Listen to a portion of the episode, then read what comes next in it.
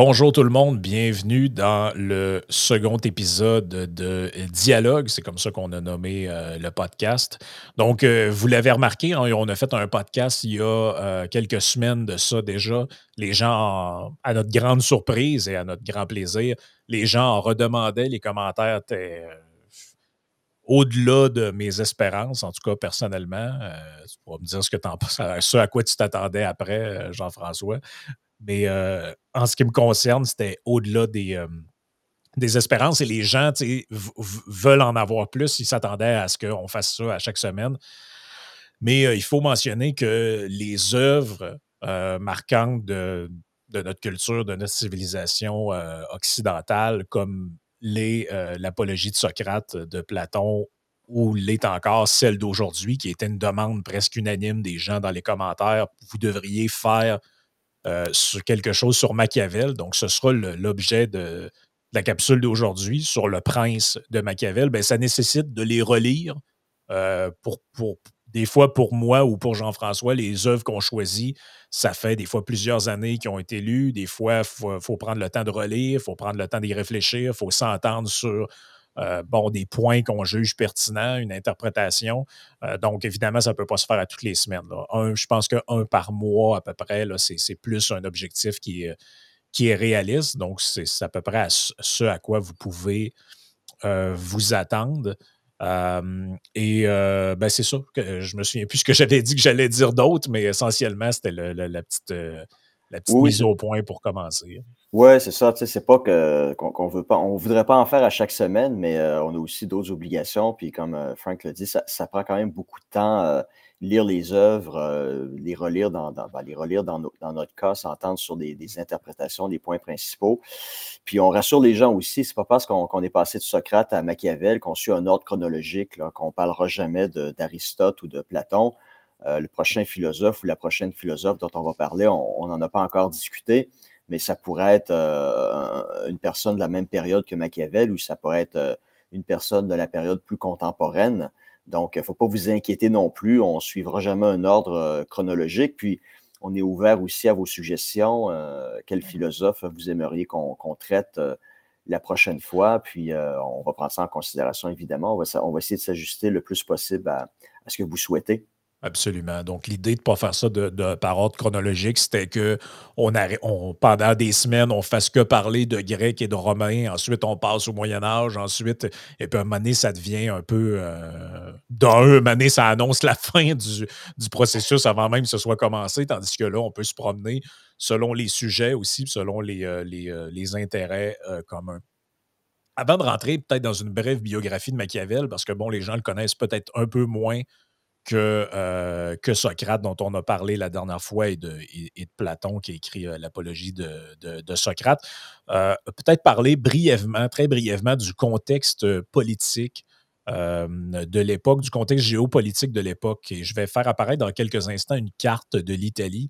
Donc, Machiavel étant né à la fin du, du, Moyen Âge et une bonne partie de sa vie dans la Renaissance italienne.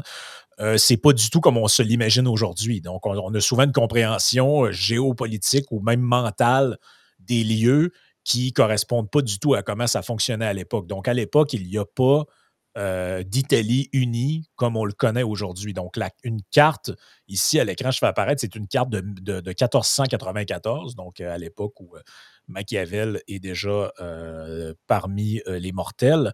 Et ce qu'on peut voir à l'écran, je le dis parce qu'il y a des gens en audio, donc euh, la Sicile est un royaume, la, partie sud de l'Italie, c'est le royaume de Naples. Il y a l'État pontifical qui prend une partie, donc c'est-à-dire l'État, l'État de la chrétienté, l'État religieux très étonnant par rapport à aujourd'hui parce que l'État pontifical, ben, c'est le territoire du Vatican, c'est un kilomètre carré. C'est ça. Euh, alors que, alors qu'à l'époque, ça occupait une, part euh, non négligeable ah, c'est ça. C'est presque le quart ou le cinquième du, territoire italien. Ça. on a juste à côté la République de, euh, de, Sienne, on a la République de Florence, on a le duché de, de, Milan, on a la République de Venise. Donc, l'Italie est subdivisée en plusieurs territoires avec des régimes politiques différents. Et ça, je pense c'est important parce que tout au long du prince, Machiavel discute, en fait, le, si on peut expliquer un peu la forme avant de venir un petit peu à des, des brefs point biographique de, Machiavel, c'est que la forme que ça prend, c'est toujours un peu la même chose dans Le Prince. C'est Machiavel dit Je discuterai d'abord de tel type de régime. Et là, il explique, bon, comment ça fonctionne dans tel régime, le pouvoir, comment s'exerce le pouvoir, comme quel est le, rôle du prince ou l'importance de euh, faire X, Y, Z action dans tel type de régime. Et donc, les républiques sont différentes des royaumes. Les royaumes sont différents selon qu'ils sont euh, qu'ils ont des seigneuries ou des États centraux, etc. Donc, c'est important d'avoir cette complexité-là en tête parce que c'est euh, c'est très, c'est très différent. Donc, c'était la, petite carte. Vous ne pas une carte très difficile à trouver. Hein. C'est sur le. Vous cherchez Renaissance italienne, euh, sur Google, vous allez arriver à l'article de Wikipédia et c'est une carte, tout ce qui est de plus typique de l'Italie de la fin des années 1400. C'est surtout important parce que le dernier chapitre du Prince, c'est un appel à l'unification de l'Italie. Euh, ce qu'il faut savoir, c'est que l'Italie s'est unifiée seulement dans la, deuxième moitié du 19e siècle. L'unification italienne, ça remonte à à peine un peu plus de 150 ans seulement. Donc, euh, c'est important de, de, mettre ça en contexte pour bien comprendre le, court ouvrage de, Machiavel. Absolument. Donc, euh, Machiavel est né le 3 mai 1469 à Florence, en Italie. Euh, il est issu d'une famille euh, aisée, mais de classe moyenne. Donc, c'est pas de, ben, de, classe moyenne. C'est un peu anachronique de dire ça comme ça, mais si on les met en termes d'aujourd'hui, c'est pas un il ne vient pas de la haute noblesse euh, italienne, pour le dire simplement. Euh, il, reçoit une éducation classique, donc formé en philosophie, en histoire, en littérature.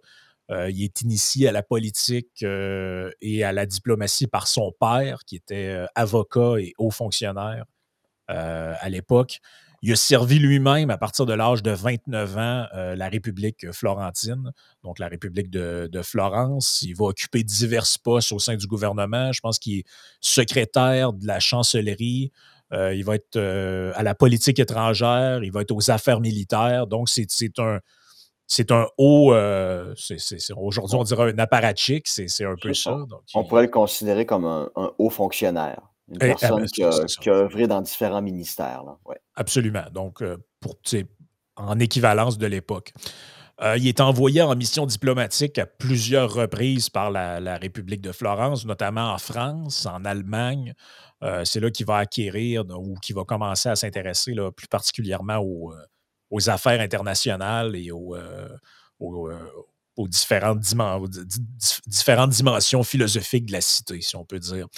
Euh, et c'est à cette époque-là qu'il va observer les différents dirigeants euh, et les événements politiques qui se déroulent à, son époque. Et ça paraît lorsqu'on lit euh, Machiavel que l'individu a énormément voyagé et pas juste des voyages là, comme les gens vont aujourd'hui dans le Sud, des voyages diplomatiques importants où il a été à même d'observer différents régimes puis se faire une tête sur différents gouvernants.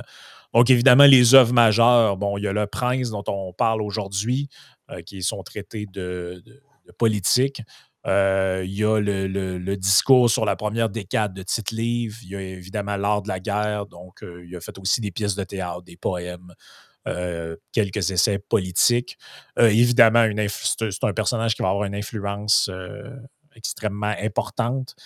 Euh, mais euh, vers la fin de sa vie, bon, ben, avec la chute de la République de Florence en 1512, Machiavel, bon, est, est, exilé, il se retire de la vie euh, politique. et c'est là qu'il va se, Arrêté, torturé sous, Absolument. la famille Médicis. Absolument. Donc, il a été persécuté par le régime pour ses, pour ses écrits, mais il va se consacrer quand même à l'écriture jusqu'à sa mort en 1527.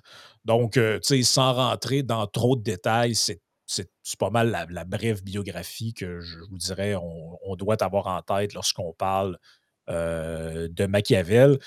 L'héritage de ça, évidemment, ça va nous amener au premier point que je pense que tu voulais faire euh, de distinction important, c'est que l'idée qu'on se fait de Machiavel, c'est vraiment l'idée que son héritage est un héritage de euh, aujourd'hui, on appellerait ça euh, l'art de la politique pour les nuls, ou quelque chose comme ça. En, gros, Machiavel, c'est quelqu'un qui écrit un guide, un guide pour le bon tyran, si on veut, comment se maintenir au pouvoir et quels sont les trucs pour y arriver. Donc, c'est. Ben, quand tu m'as écrit ça dans ma tête, je me disais, puis je te l'ai dit aussi, c'est probablement l'interprétation, grosso modo, qu'en font la vaste majorité des gens. Je ne veux pas mettre un chiffre là-dessus, mais si vous parlez de Machiavel, à beaucoup de gens, y compris des universitaires, y compris des gens qui l'ont déjà lu, c'est ce qu'ils pensent un peu. C'est que Machiavel, il a écrit un traité politique qui explique aux dirigeants comment se maintenir au pouvoir. Et toi, tu te dis, ben, il y a une interprétation qui est plus raffinée que ça, puis je, te, laisse, je te laisse l'expliquer brièvement. Oui, ben c'est ça, comme tu l'as dit, Machiavel a œuvré toute sa vie professionnelle sous la République, qui est un régime complètement différent d'une principauté, d'une monarchie. Donc, dans une république, vous avez différentes institutions qui, ont, des pouvoirs, mais qui sont aussi en mesure de contrebalancer les pouvoirs des autres institutions. Donc, pensez un peu ici au, système politique américain, c'est ça l'esprit de la République. Donc, Machiavel, et ça, Machiavel, dans ses discours sur la première décade de Tite-Livre, l'exprime très clairement, c'est son régime politique préféré. Donc. Machiavel, ça, peut paraître euh, un peu euh, ésotérique de dire ça aujourd'hui, à la lumière du fait que plusieurs personnes pensent que, comme tu l'as dit, que le, prince est un traité euh, pour, pour, les, pour les dictateurs. En réalité, Machiavel, c'est un défenseur de la liberté individuelle et collective, d'où la raison pour laquelle la République était son régime politique préféré. Euh, et ça, c'est très clair lorsqu'on lit dans les, ses euh, discours sur, euh, sur Tite-Livre.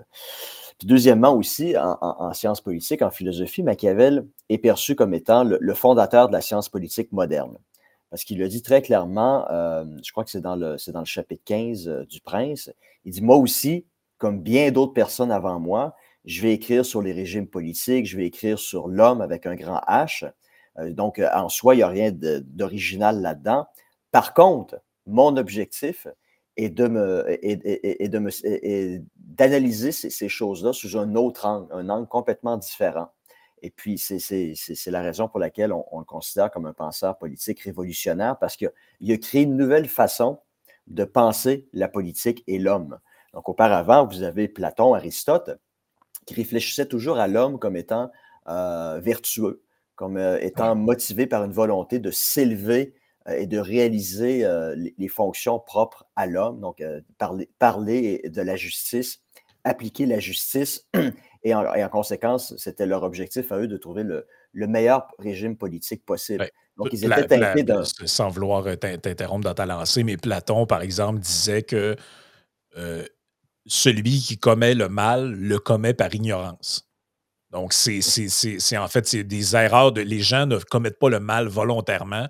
Ils le font par ignorance parce qu'ils ignorent, ils, ont de la misère à distinguer le bien du mal et ils font le. Ce qui n'est pas totalement faux non plus. C'est vrai qu'il y a beaucoup de. Si vous regardez l'histoire de l'humanité, beaucoup des saloperies qui ont été faites l'ont été faites par des gens qui se pensaient investis du bien. Donc, euh, c'est pas totalement fou ce que dit Platon. Mais c'est que contrairement à, à ça, ben, euh, Machiavel, lui, voyait plutôt dans le cœur des hommes des motivations qui ne sont pas nécessairement nobles. Puis, puis, puis, les gens agissent de façon volontaire par rapport à, l'expression de ces, euh, euh, mauvaises vertus-là. Donc, Machiavel le dit très clairement dans son livre, il dit il faut analyser la politique en fonction de ce que l'homme est réellement. Il faut cesser de s'imaginer comment l'homme devrait être. Il faut le prendre tel qu'il est puis faire le mieux avec ce qu'on a. Là. Et puis, ça va être impossible de changer la nature humaine. On ne peut pas changer cette nature-là. Or, quelle est la nature humaine? Comment est-ce qu'on peut qualifier l'homme? Égoïste, ennemi du danger, qui va toujours euh, essayer de privilégier ses intérêts euh, personnels euh, avant les intérêts collectifs. des gens qui n'hésiteront pas à se poignarder dans le dos.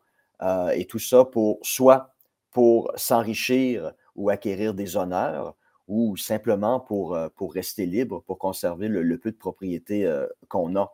Puis il dit, c'est ça, c'est ça la politique. Puis comme tu le dis dans ta biographie, tout ça, ça découle probablement de sa longue expérience euh, où il a probablement vu, vu, observer plein de complots à Florence, mais aussi lorsqu'il est à la cour du roi de France, du roi d'Espagne, il a fort probablement vu aussi énormément de complots entre les individus. Puis je pense que n'importe qui qui a déjà travaillé activement en politique peut aussi témoigner qu'il y a énormément, il y a peu de gens dans le monde politique qui sont euh, animés par des idéaux euh, de, justice euh, et d'élever l'âme humaine à un niveau différent de celui des animaux. Une, étude aussi assez approfondie du passé. Donc, encore en, même temps, son, son expérience personnelle où il a fait des relations internationales de par son travail. Mais quand vous lisez Le Prince, justement, je dirais presque tout au long de l'ouvrage, aller même jusqu'au dernier chapitre, vers la fin encore, il parle de, euh, il parle de Rome. Et il dit, ben, euh, puis là, j'empiète un peu sur dans l'ordre de, ce qu'on, de comment on voulait le présenter, mais je pense que c'est pertinent de le dire. En gros, Machiavel, il dit, euh, dans, cet endroit-là du livre, il dit, ben, le prince, il doit toujours composer avec des intérêts, des, des groupes d'intérêts divergents, finalement. Et il, il n'en donne pas 50 dans son livre. Vous comprenez que c'est l'époque. Il dit il y a les puissants, ceux qui sont ambitieux, qui euh, cherchent à améliorer leur sort, qui cherchent à profiter des gens plus démunis, etc. Et il y, a le, peuple qui, lui, est plutôt frivole, qui peut se révolter pour des raisons que vous n'aviez pas prévues, etc. Et il parle des Romains. il dit en plus, les, euh, empereurs romains, ce qui est fascinant, c'est quand on, regarde leur, euh, leur vie. Et là, il part de euh, Marc Aurel, il descend jusqu'à Commode, et, on, descend comme ça.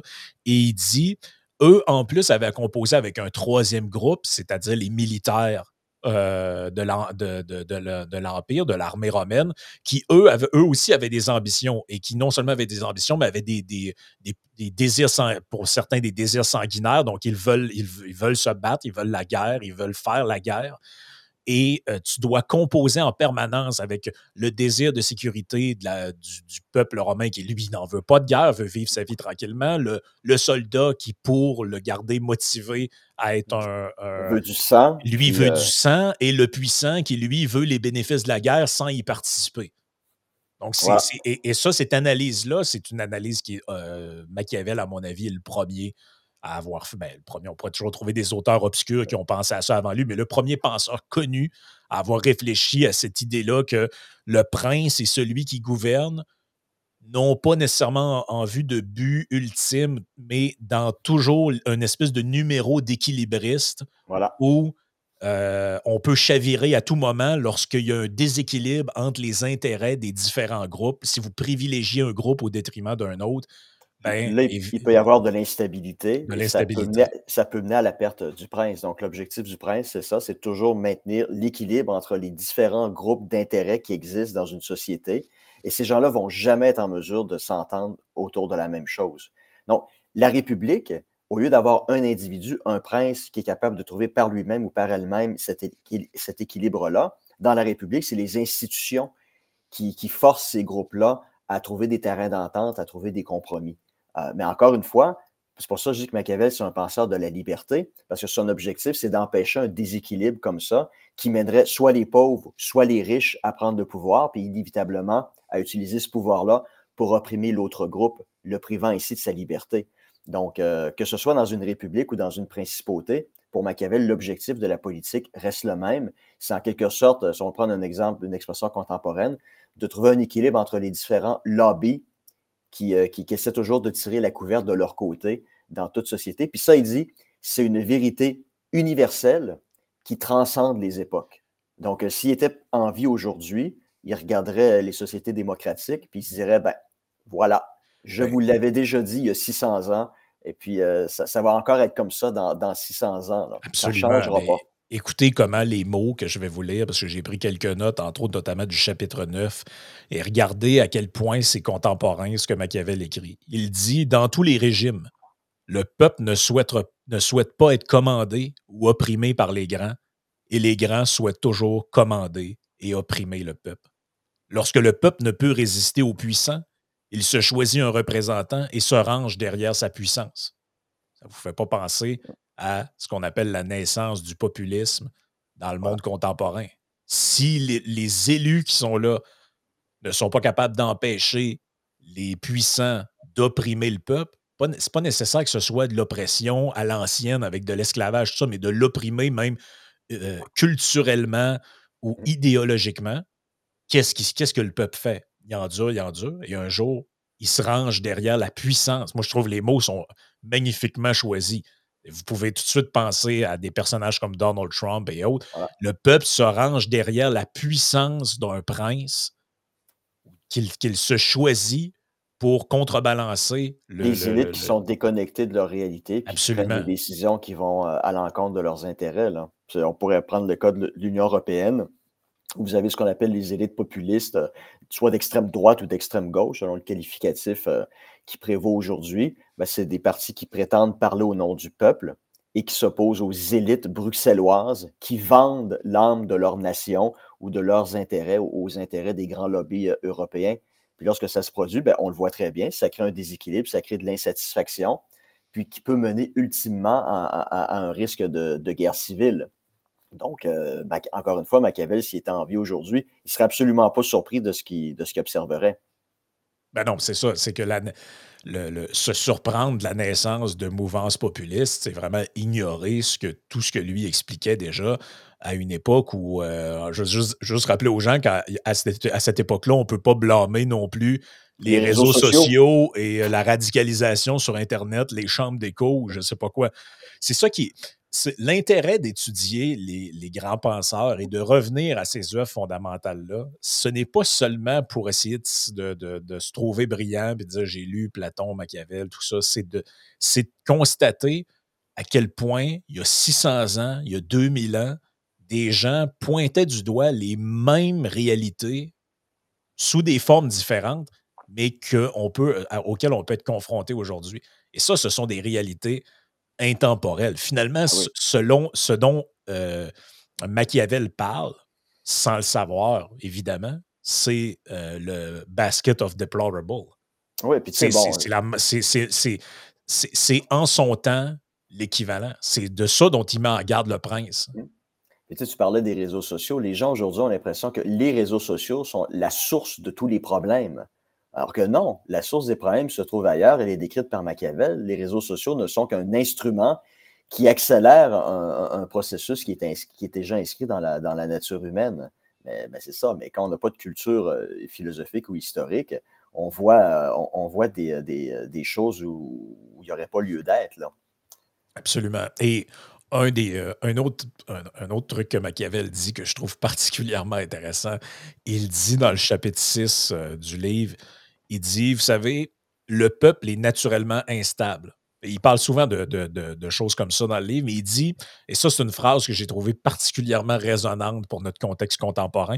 Il dit: «Il est très facile de lui faire croire quelque chose, mais difficile de l'affermir dans cette persuasion».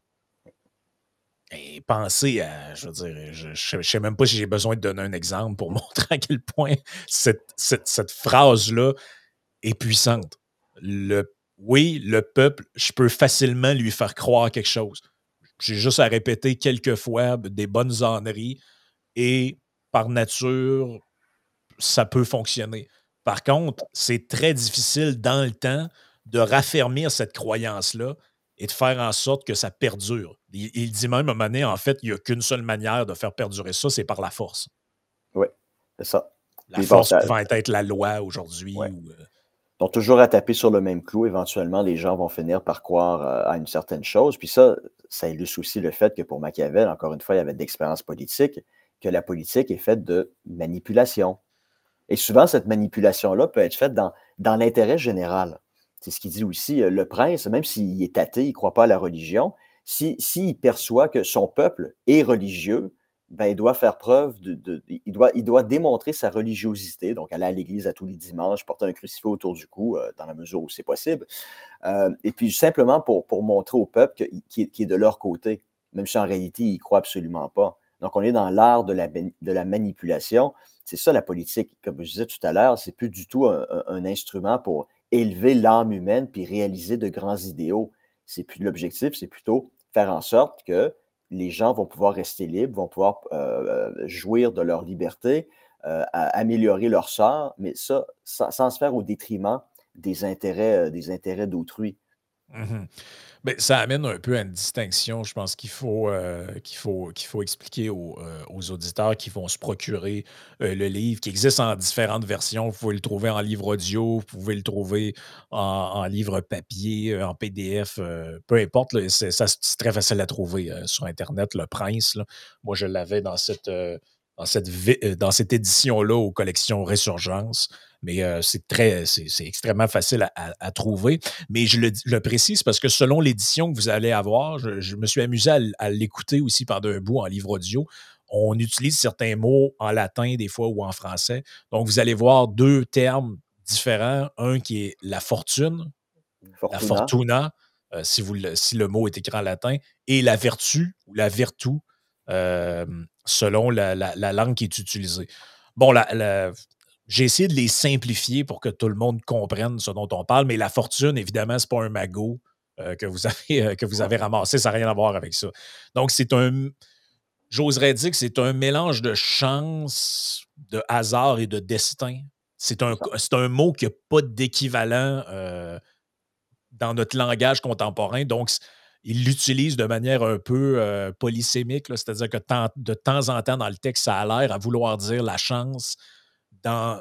Ou la malchance. ou la malchance, donc mauvaise fortune ou infortune. Ben, on, l'utilise encore ce mot-là un peu, quand on dit l'infortune ou euh, de mauvaise fortune.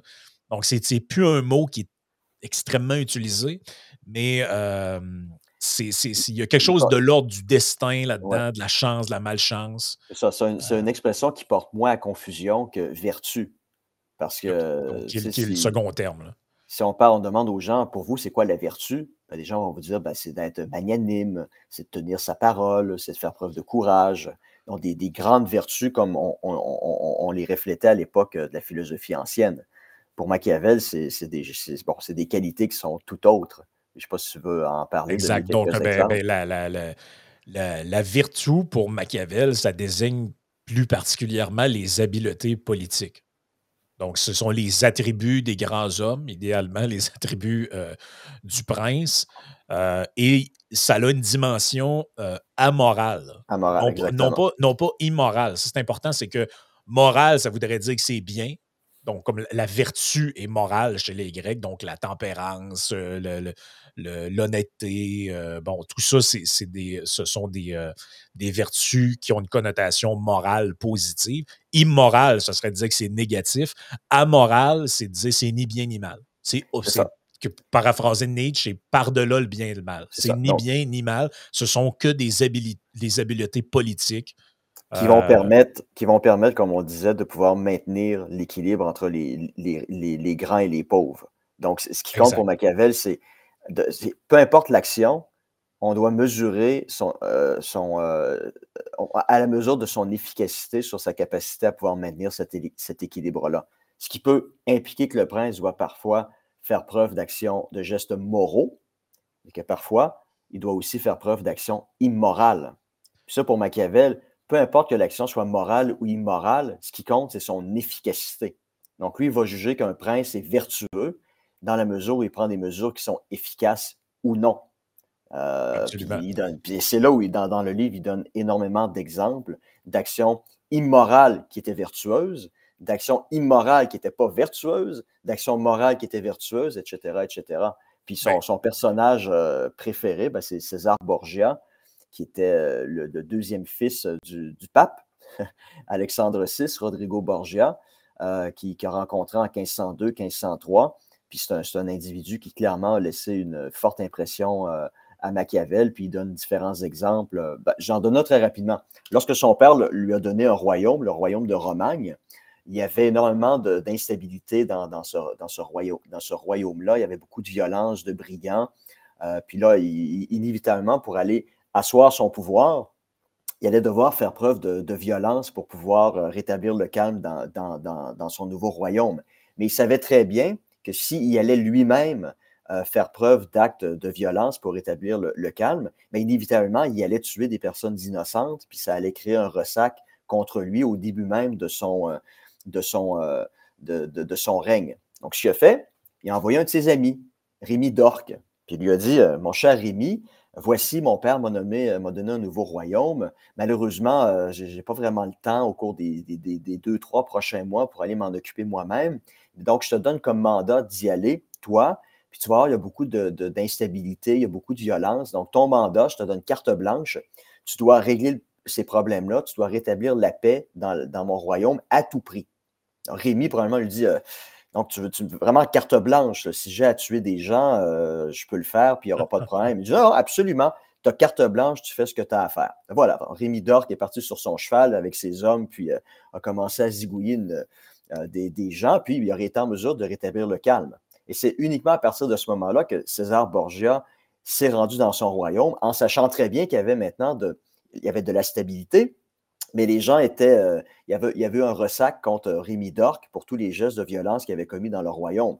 Donc, imaginez encore, César arrive euh, sur la place centrale à son palais, et là, les gens viennent lui dire euh, Votre Majesté, Monseigneur, vous n'êtes pas sans savoir que votre, ami ou la personne que vous avez envoyée, je suis persuadé que vous, aviez des bonnes intentions, mais cette personne-là a outrepassé son mandat, a tué mon mari, a brûlé ma ferme, donc a fait preuve d'actes d'injustice. Donc, là, il a vraiment saisi que la population était, était fâchée contre son lieutenant, puis qu'il y avait un risque d'instabilité qui pouvait miner dès le départ son règne. Donc, euh, un matin, il a fait arrêter euh, son ami, Rémi Dorque, puis il l'a fait couper en deux sur la place publique. Et là, les mmh. gens, les gens euh, se sont réveillés le matin en voyant le, cadavre coupé en deux, puis ils se sont dit Notre roi, notre, notre nouveau seigneur, est un individu juste. Il a enfin rétabli la justice, il a puni une mauvaise personne. Donc, Machiavel dit Voilà, ça, c'est une action vertueuse parce qu'en posant ce geste-là, qui est absolument immoral, il a été en mesure de créer un sentiment de, justice.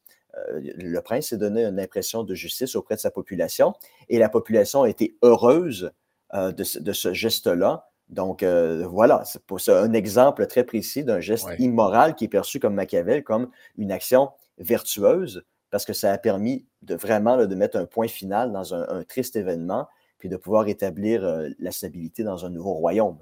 Absolument. Il le dit, selon le, type de royaume dans lequel vous, ben, selon le type de, gouvernance dans lequel vous êtes, que ce soit une république ou un royaume ou un duché, peu importe. Il le dit en particulier, à un moment donné, il parle des républiques, puis il dit dans les républiques, les gens sont toujours, même si vous, par exemple, vous occupez un territoire qui était jadis une république, donc dans le cas présent avec le, parle de sa propre, situation d'une certaine manière.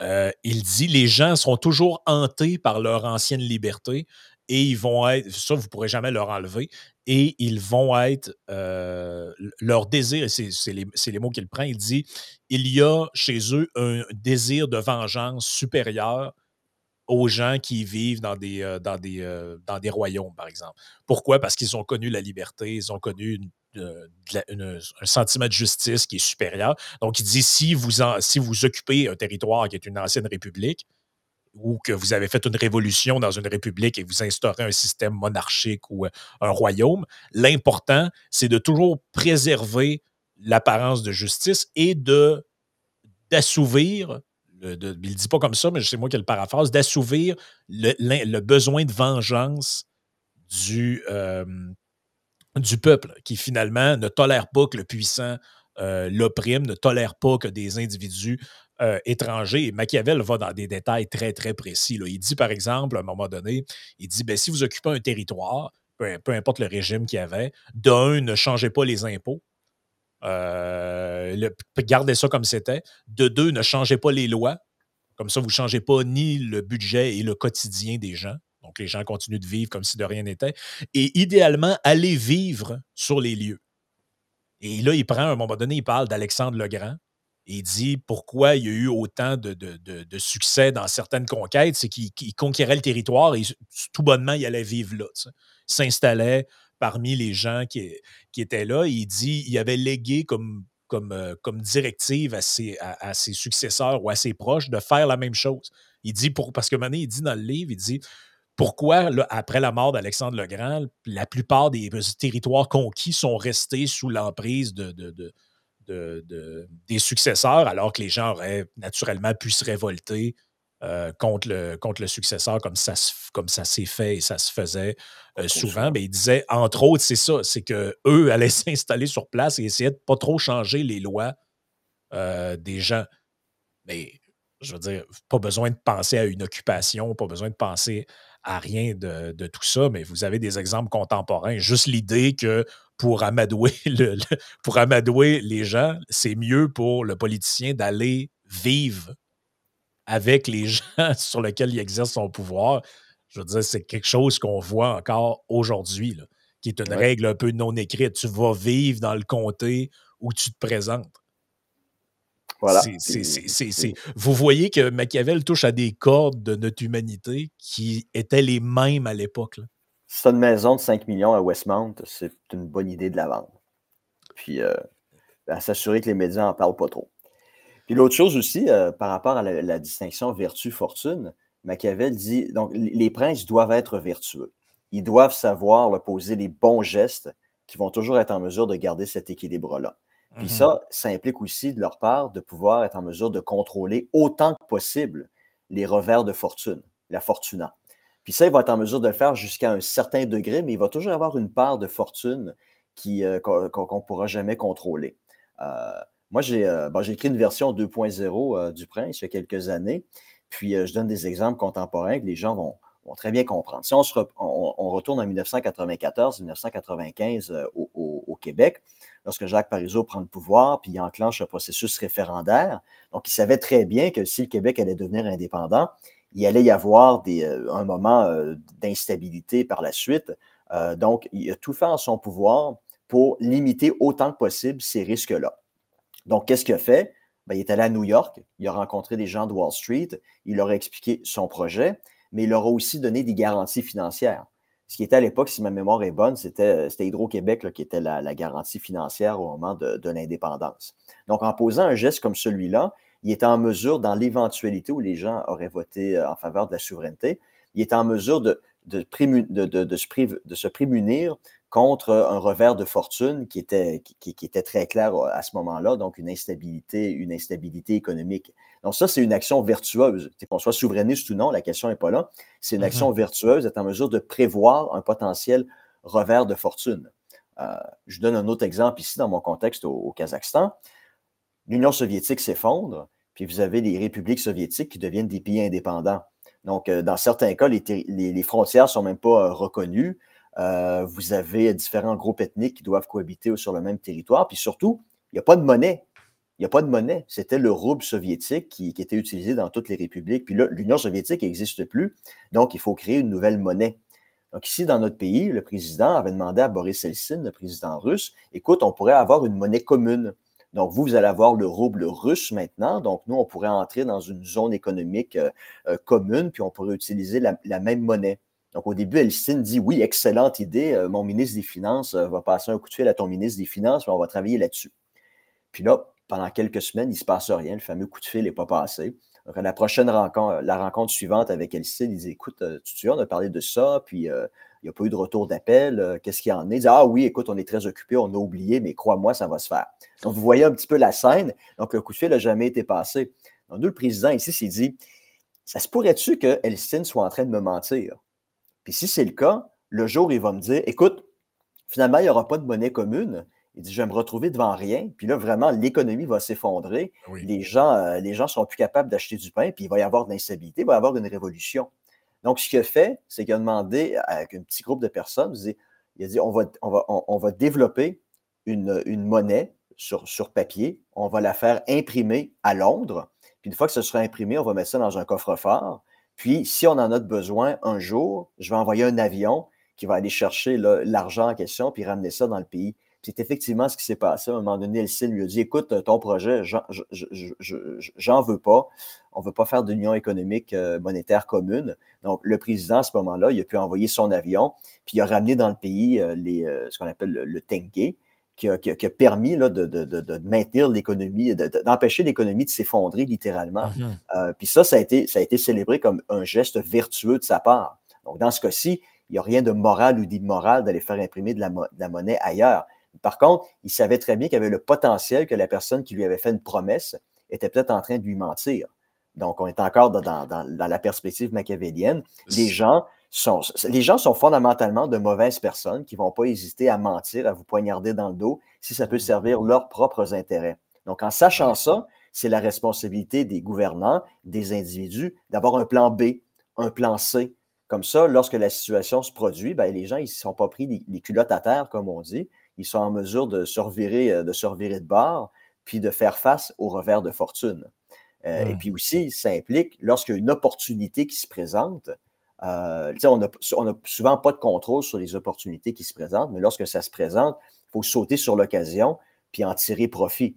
Mais la part de fortune, évidemment, qu'on ne sera jamais en mesure de contrôler. Puis je reviens à l'exemple du référendum de 95. Jacques Parizeau a compris que dans le camp du oui, ce n'était pas la personne la plus populaire. La personne la plus populaire, c'était Lucien Bouchard.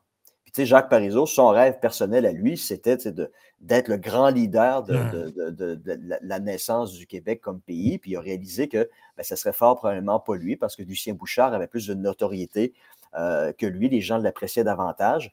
Donc, euh, il, a, fait le choix de le nommer euh, négociateur dans l'éventualité d'un oui, en sachant que ça allait booster l'appui en faveur de la souveraineté. Donc, c'est un geste vertueux de sa part. Il a fait un sacrifice personnel au profit de la cause qui servait, mais revers de fortune. On se souviendra que Lucien Bouchard a failli mourir de la bactérie mangeuse de chair. ça, c'est l'élément de la fortune sur, sur, sur lequel. qui est incontrôlable. qui est incontrôlable. Donc, imaginez, il, avait posé tous les gestes pour se prémunir contre les revers de fortune, pour maximiser les chances du, du camp du oui de remporter le référendum, mais une bactérie euh, imprévue aurait pu euh, réduire euh, à néant euh, tous ses efforts. Donc, c'est un peu ce que, ce que Machiavel nous, nous raconte, que c'est la responsabilité des, chefs d'État de faire tout ce qui est en leur pouvoir pour se prémunir contre d'éventuels revers de fortune, tout en sachant qu'il y a toujours une part de fortune qu'ils ne pourront jamais contrôler. Puis il en parle par rapport à César Borgia, j'en parle pendant 30 secondes.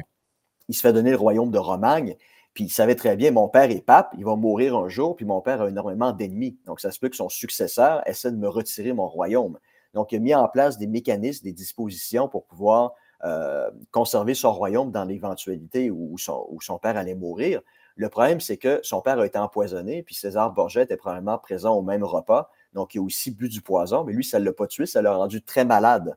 Donc, lorsque son père est décédé, euh, c'est Jules II, un ennemi juré de, Rodrigo Borgia, qui est devenu pape. Et puis, il a, essayé de retirer, comme c'était prévu, le royaume de Romagne à César. Borgia était en mesure de combattre parce qu'il était malade. Donc, euh, donc euh, Machiavel dit César Borgia, il a posé tous les gestes qui devaient être posés, mais malheureusement pour lui, il a été victime d'un revers de fortune sur lequel, malheureusement, il n'y avait aucun contrôle. C'est ça, il n'y avait aucun, aucun contrôle.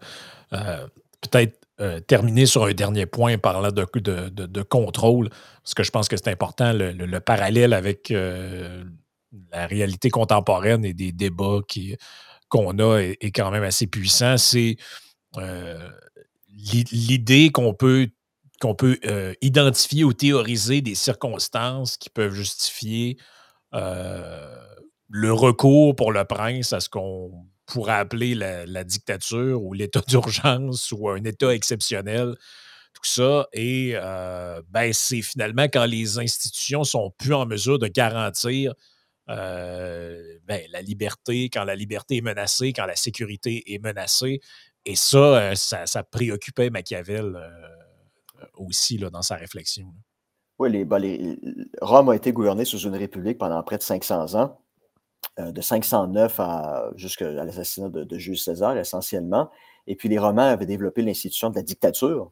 Aujourd'hui, ça a une connotation négative, évidemment, mais à l'époque des Romains, ça avait une connotation positive. C'était on choisit une personne vertueuse au sens machiavélien du terme lorsque la République est confrontée à des désordres internes, un risque de guerre civile, ou à une menace externe, donc une force extérieure qui pourrait venir euh, prendre le contrôle de la République, une invasion, puis, puis abolir les institutions républicaines. Donc, dans des situations exceptionnelles comme celle-là, les Romains choisissaient un individu vertueux qui était doté de tous les pouvoirs, les pleins pouvoirs, pour faire face à la, menace. Et puis, c'était sa responsabilité, une fois la menace contenue, de redonner ses pouvoirs euh, au, Sénat de, la République romaine, au Sénat et au peuple, et au peuple romain. Euh, donc, c'est ce qu'on appelle la, la, dictature de commissaire. Donc, euh, et on a encore ça dans, différentes constitutions euh, de, sociétés euh, d'aujourd'hui, dont la France, à l'article 16 de sa constitution, prévoit justement la possibilité pour le, président de la République de concentrer tous les pouvoirs entre ses mains pour une période de six mois. Dans le cas canadien, ben, l'équivalent, ce serait la loi sur les mesures d'urgence qui a été appliquée en février 2022. Donc, donc l'idée, c'est ça, c'est qu'on a le droit de suspendre temporairement euh, les, libertés publiques, lorsque ces mêmes libertés publiques sont, sont menacées, que ce soit vrai ou non. Là. Encore une fois, il y a de la manipulation souvent de la part des, politiciens. La différence, par contre, c'est qu'aujourd'hui, on sait d'avance qui va être l'individu qui va contrôler les pleins pouvoirs pendant une période X de temps. Ce n'est pas nécessairement une personne vertueuse. C'est un peu ça le problème aujourd'hui. À l'époque de ben, Machiavel, à l'époque des Romains, c'est on choisissait la personne dans la République qui était reconnue comme étant la plus vertueuse.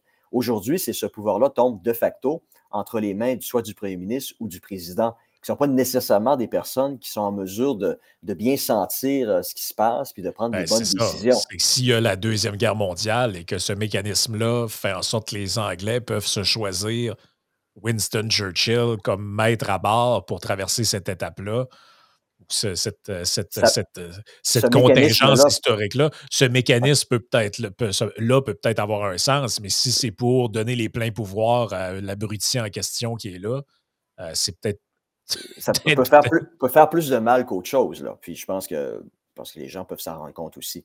Donc, ça, c'est le premier, premier élément où, euh, où, Machiavel dirait ben voilà, la dictature, dans, le sens romain du terme, peut une principauté, un individu qui concentre les pleins pouvoirs, ça peut être une mesure acceptable afin de sauver justement les libertés publiques.